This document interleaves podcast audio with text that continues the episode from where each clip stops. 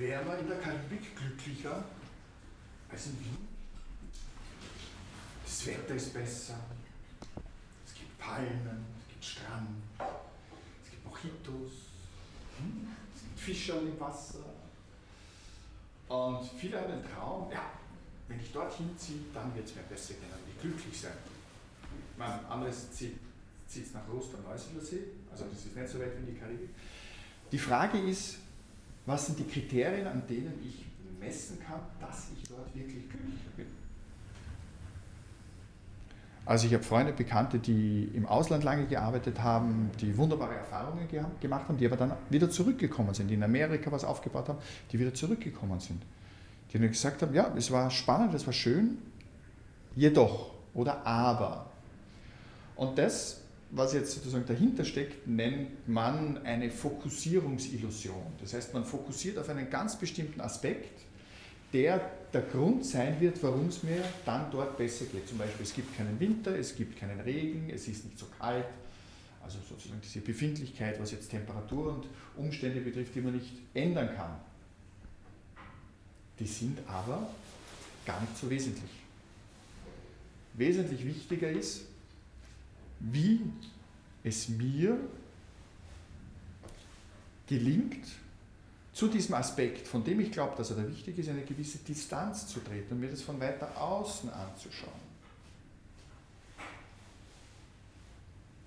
Im Winter wegzufliegen, im Sommer da zu sein, so temperaturabhängig.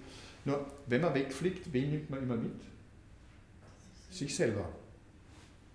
Das heißt, meine Befindlichkeit, mein äh, meine Grundstimmung oder Gestimmtheit in dem Sinn, was für mich wesentlich oder wichtig ist, nehme ich auch mit nach Thailand, nehme ich mit nach Australien. Und es geht jetzt nur um diesen einen Aspekt, auf welchen Aspekt, also worauf ich fokussiere, was für mich das Entscheidungskriterium ist. Und da wäre eine Empfehlung, darüber nachzudenken, ob es nicht gut ist, dieses Entscheidungskriterium aus einer größeren Distanz zu betrachten sondern von oben. Ist das das wirklich das Wesentliche? Oder wie komme ich dazu, dass das für mich gefühlt jetzt wichtig ist? Und das betrifft jetzt nicht nur ähm, Ortsveränderungen, das betrifft auch die Frage, wie wichtig es uns ist, gewisse Dinge zu besitzen, über die wir glauben, dass wir glücklicher werden.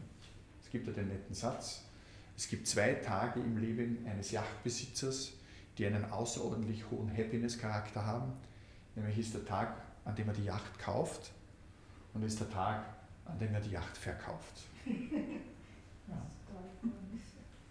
Das heißt, die Erwartungshaltung, wie sich dieses Ding endlich habe, mit dem ich dann Reisen machen werde und so weiter und so fort. Ja, aber wenn ich es dann habe, was beginnen damit? Sorgen, Nöte, man muss bauen, es kostet irrsinnig viel Geld und so weiter und so fort. Das heißt, die Frage ist, ob uns diese Dinge wirklich glücklicher machen.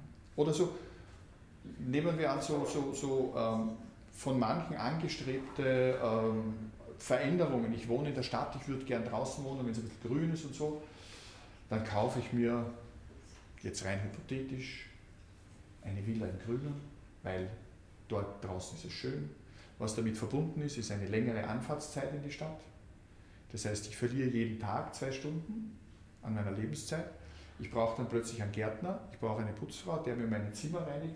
Das heißt, es ist irrsinnig viel damit verbunden, dass damit einhergeht, dass dann möglicherweise dieser scheinbare Faktor, der mich glücklicher macht, mit der Zeit auch dazu führt, dass ich sage, na, also ich weiß nicht, ob das jetzt so eine gute Idee war, äh, auf lange Sicht wäre es vielleicht auch ganz gut gewesen, in der Stadt zu bleiben. Vielleicht geht es nicht darum, sich mehr Dinge anzuschaffen, vielleicht ist das Wesentlichere, mehr zu erleben. Das heißt, im Moment, das ist ein großes Wort, das man jetzt hört, man spricht immer von Achtsamkeit, man spricht von Authentizität, man spricht von Dankbarkeit und so weiter, in der Situation, äh, sich nicht ablenken zu lassen im Hinblick auf was dann sein wird, wenn ich das oder jenes habe. Weil es gibt eine schöne Verlaufskurve, wie groß man kennt ja das von den Kindern vor Weihnachten. Ja? Wie groß die Erwartungshaltung ist, wenn dann die Geschenke, bis die Geschenke kommen, wenn dann die Geschenke da sind, gibt es einen so einen Absturz. Später am Weihnachtsabend, am 24. Das war's jetzt. Alles aufgerissen. Noch nicht einmal damit gespielt, aber schon vergessen. Das heißt, die Erwartung war wesentlich größer, bis ich dieses Ding habe und wenn ich es dann habe, ich meine, es ist mir auch oft genug passiert, man glaubt, dass man das oder das haben möchte. Darum geht es aber gar nicht. Vielleicht ist das wesentlich Wichtigere, etwas zu erleben, mit anderen gemeinsam zu erleben. Aber weil wir gerade bei den Anschaffungen sind, möchte ich doch noch einen Aspekt hereinnehmen und der ist von Nassim Nicholas Taleb, den ich sehr schätze, das ist ein libanesischer Autor, der spannende Bücher geschrieben hat. Kann ich dann gerne noch sagen, welche ich da jetzt genau meine. Er hat gesagt, ihm gefällt ein, ein Begriff sehr gut und dieser Begriff heißt, Entschuldigung den Ausdruck, ist aus dem Englischen, dieser Begriff heißt Fuck you money. Und unter Fuck you money versteht er die Freiheit, Nein sagen zu können. Die Freiheit zu haben, Aufträge abzulehnen, Jobs nicht zu machen, einen Sicherheitspolster zu haben, wenn man was wechseln will, wenn man das, was man tut, nicht so gern tut, einfach zu sagen, okay, ich habe einen Transferzeitraum und ich muss jetzt da, meine, müssen tun wir sowieso nichts, ne? müssen tun wir atmen, essen und sterben. Ja? Aber dieser Begriff sozusagen. Und trinken. Bitte? Und trinken. Und trinken, genau, essen und trinken. Und vielleicht auch noch den Stoffwechsel in Gang halten und diesen Kreislauf in Gang halten. Sonst wird es möglicherweise auch unangenehm, um das jetzt so vorsichtig auszudrücken. Ja? Aber er sagt, Fuck Your Money heißt, erstrebenswert wäre, ja, eine bestimmte finanzielle Freiheit zu haben. Und dann gibt es da gibt's natürlich Statistiken dazu, wie viel Geld braucht man, damit man glücklich ist. Es gibt Studien dazu. Und man sagt, so das sind lauter so ungefähr, so Daumen mal Pi-Geschichten, so bis zu einem Jahreseinkommen von 50.000 Euro ist Geld relevant. Über 100.000 Euro ist es nicht mehr relevant, außer man ist irgendwie gierig und hat die Vorstellung, dass einem das und das und das, dass man das, aber das haben wir eh schon besprochen, dass einem die Dinge nicht glücklich machen. Ja? Also einen Luxuswagen darüber zu sprechen oder ihn zu haben, ist ja was anderes als ihn zu fahren, weil man steht genauso auf der Tangente im Stau, ob das Ding jetzt 8000 Euro oder 5000 Euro oder 150.000 Euro gekostet hat, an den Umständen ändert sich nichts.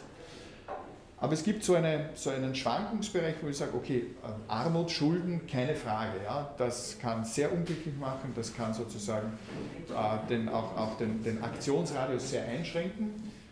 Wenn man sich in einem bestimmten Bereich bewegt und für sich glücklich ist und sagt, ich bin zufrieden mit dem, was ich habe, dann ist ein Mehr an finanziellen kein Faktor mehr, wo man glücklicher wird.